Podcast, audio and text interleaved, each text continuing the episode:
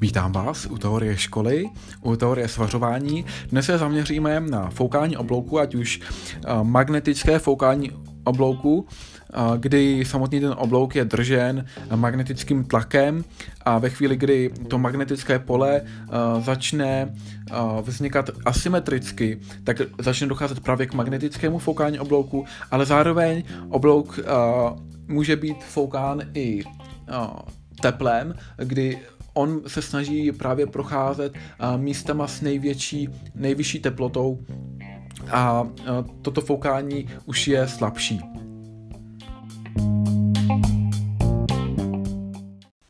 K foukání oblouku dochází když prochází proud vodičem a samozřejmě ten proud má za následek vznik magnetického pole.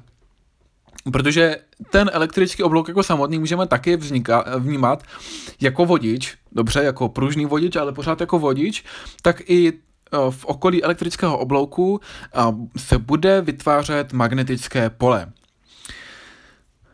Problémy nastanou ve chvíli, kdy to magnetické pole nebude souměrné, což uh, může vzniknout spíše u stejnosměrného proudu. Uh, u střihavého proudu to foukání obecně za stolik nepůsobí, protože se tam časem mění polarita. A uh, u toho stejnosměrného proudu se vytváří nejčastěji v rozích, v různých místech, kde není symetrická ta konstrukce, na odlitcích, právě třeba v místech těch nálitků, také se vytváří na začátku a na konci svarů. Foukání může být dokonce tak silné, že znemožní svařování. V tom případě potom oblouk ohřívá jiný místo, než na který dopadá samot, samotný ten rozstavený kov, protože ten oblouk se tedy vychýlí, takže hoří šikmo nakloněně a ono se to nahřeje v nějakém místě, přitáhne se, ale ten rozstavený kov potom zpátky už dopadá vlivem gravitace rovnou pod tu elektrodu, kde ale není zapálen ten oblouk a proto tam vzniká studený spoj. A svar nemá závar, ten kov potom jenom lpí na tom povrchu. Jinak obecně je dobré využívat třeba právě toho skosení u V-svarů, kdy se tam vytvářejí výřivé Foucaultovy proudy a tyto výřivé Foucaultovy proudy díky tomu, že ta elektroda je níže pod tou deskou, tak zmenšují velikost magnetické síly ve chvíli, kdybychom dali vedle sebe dvě elektrody, tak pokud budou mít shodnou polaritu, tak vzájemně ty oblouky se budou k sobě přitahovat. Nebudou přímé, ale budou se k sobě přitahovat. A ve chvíli, kdy budou mít rozdílnou polaritu, to znamená, jeden oblouk bude mít plus a druhý minus, a tam zase podle uh, Amperová pravidla pravé ruky bychom určili směr magnetické indukce, Zkrátka dobře, pokud jedna ta elektroda je kladně nabitá, druhá záporně, tak vzájemně ty oblouky se budou odpuzovat. No a pokud jeden ten oblouk bude, ať už kladně nebo záporně nabitý, ale bude jim procházet stejnosměrný proud a druhým obloukem bude procházet proud střídavý, tak potom na ty oblouky to nemá vliv, protože na samotný střídavý proud to nemá vliv. A jak vůbec vzniká magnetické foukání oblouků? Tak když si představíme elektrodu, která by byla čistě kolmo, tak eh, na jednu stranu eh, to je nevýhoda, protože to nepomáhá hromadit kov za tu svarovou lázeň, když dochází k tomu svaru. A také pro svářeče eh, to není viditelné, je tam zkrátka dobře potřeba sklon 20 stupňů u ručního svařování, ale ten sklon 20 stupňů vytváří asymetrické pole. E, to znamená, e, když ta elektroda se nakloní na jednu stranu, tak e, z jedné strany je tomu kovu blíž a z druhé dál. A v místě, kde je teda blíž, když je nakloněná tomu kovu, tak tam se uh, zhustí ty uh, siločáry magnetického pole a naopak v oblastech, kde ta elektroda, jak se odkloní, tak vlastně je dál, tak tam zase bude řidší to magnetické pole. A už nám vzniká asymetrické magnetické pole a tady ten oblouk uh, se bude chtít vyhnout tomu magnetickému poli. Uh, to znamená, on uh, začne proudit směrem, kde je méně husté to magnetické pole. Tedy pokud my budeme směřovat tím svarem dopředu a nebudeme brát v úvahu směr té připojky, která je teda uzemněná kladně, tak uh, když, se, když se na to podíváme, uh, tak ten oblok bude směřovat směrem opačným k náklonu té elektrody. Ta elektroda, pokud ji nakloním o 20 stupňů doprava, tak ten oblouk bude směřovat ještě více, více doleva. A jedna z možností, jak to tedy opravit, tak by byla přirozeně naklonit to na 90 stupňů, čímž ale zase vzniknou další uh, jiné komplikace, která ne, nesouvisí s foukáním oblouku. Uh, jinak, uh, co se týče dalších typů vzniku toho oblouku, a vzniku toho foukání, tak existuje dopředné foukání, to vzniká ve chvíli, kdy já tedy na začátek toho místa, odkud svařuji, připojím tu přípojku kladnou a dále od toho místa svařuji, tak naopak ten oblouk půjde na druhou stranu od toho místa, kde jsem připojil tu kladnou přípojku, protože ta kladná přípojka se vytváří magnetické pole a z tohoto důvodu ten oblouk, který míří opačným směrem. Podobně máme v případě zpětného foukání zapojenou přípojku na směr, kdy tedy já svařuji opět směrem k té kladné přípojce, ale Tentokrát ten oblouk nám fouká dopředu, protože se snaží vyhnout opět tomu magnetickému poli, které vzniká připojení té připojky úplně na závěr toho svaru. Dále bychom se mohli setkat s postranním svařováním.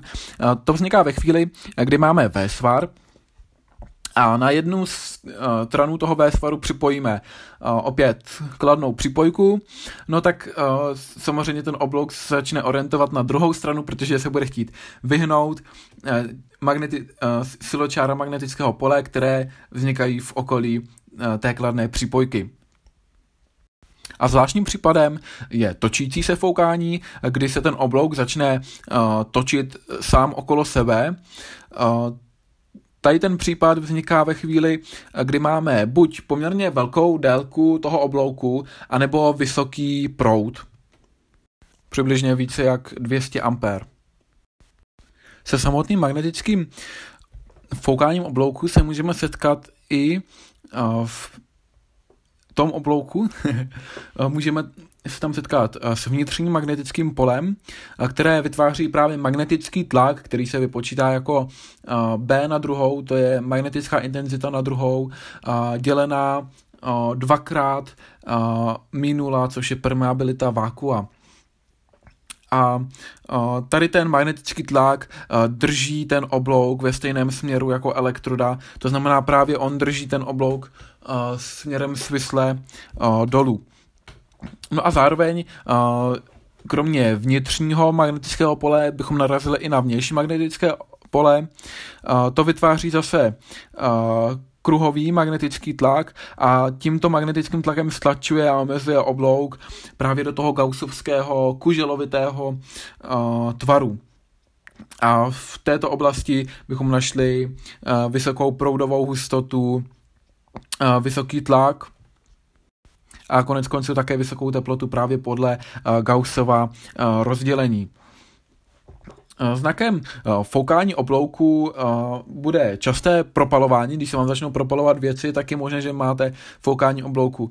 Samozřejmě více prskajících kapének kovů, který také nestihne se tedy propálit dolů, ale najednou začne dopadat již schlazený A dále to přirozeně poznáte i nakláněním oblouku.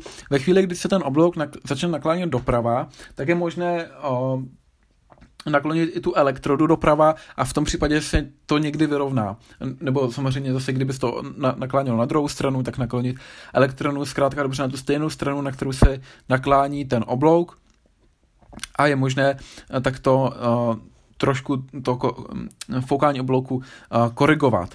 Jinak svařování magnetizovaného kovu je poměrně náročné a svařování odlišných kovů tam také dochází k foukání oblouku, takže doporučuji svařování plamenem, to je asi jedna z aplikací, kdy tedy lze ho využít, ať už acetylen, ISO 311, propan 312, anebo vodík 313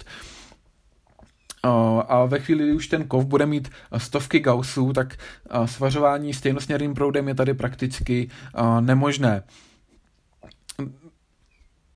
Zvláštním případem magnetu je potom magnetický úhelník, protože ten třeba používáme, když uchycujeme kov pro svařování, ale samozřejmě už i při tom bodování, pokud bodujeme stejnosměrně, tak nám tam vzniká foukání.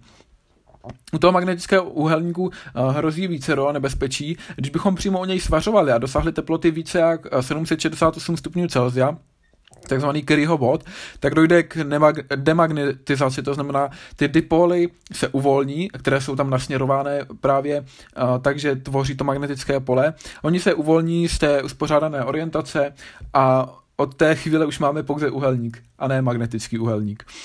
Uh, nebo další možnost, jak se nám může ten magnetický uhelník poškodit, takže už nebude magnetický právě souvisí se svařováním střídavým. Když se budu chtít vyhnout magnetickému poli, tak ano, já můžu vařovat střídavě, ale potom je možné, že už ani ten magnet mi dále nebude sloužit.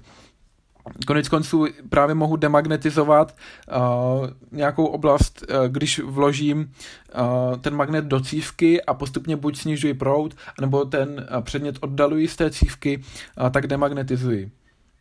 Což se může hodit například ve chvíli, kdy máte v uh, blízkosti uh, svařence nějaký magnetický předmět, tak ho můžete párkrát obmotat uh, svařovacím drátem a akorát, že pokud máte teda stejnosměrný proud a právě se chcete vyhnout foukání oblouku a nechcete, aby uh, ten magnetický předmět tam nějak figuroval, uh, tak vy ho obmotáte uh, drátem, uh, který tedy uh, vodičem uh, svařovacím, uh, ať už um, katodou nebo anodou, ale nejčastěji asi tím připojovacím drátem ale tady závisí na orientaci, pokud máte stejnosměrný proud.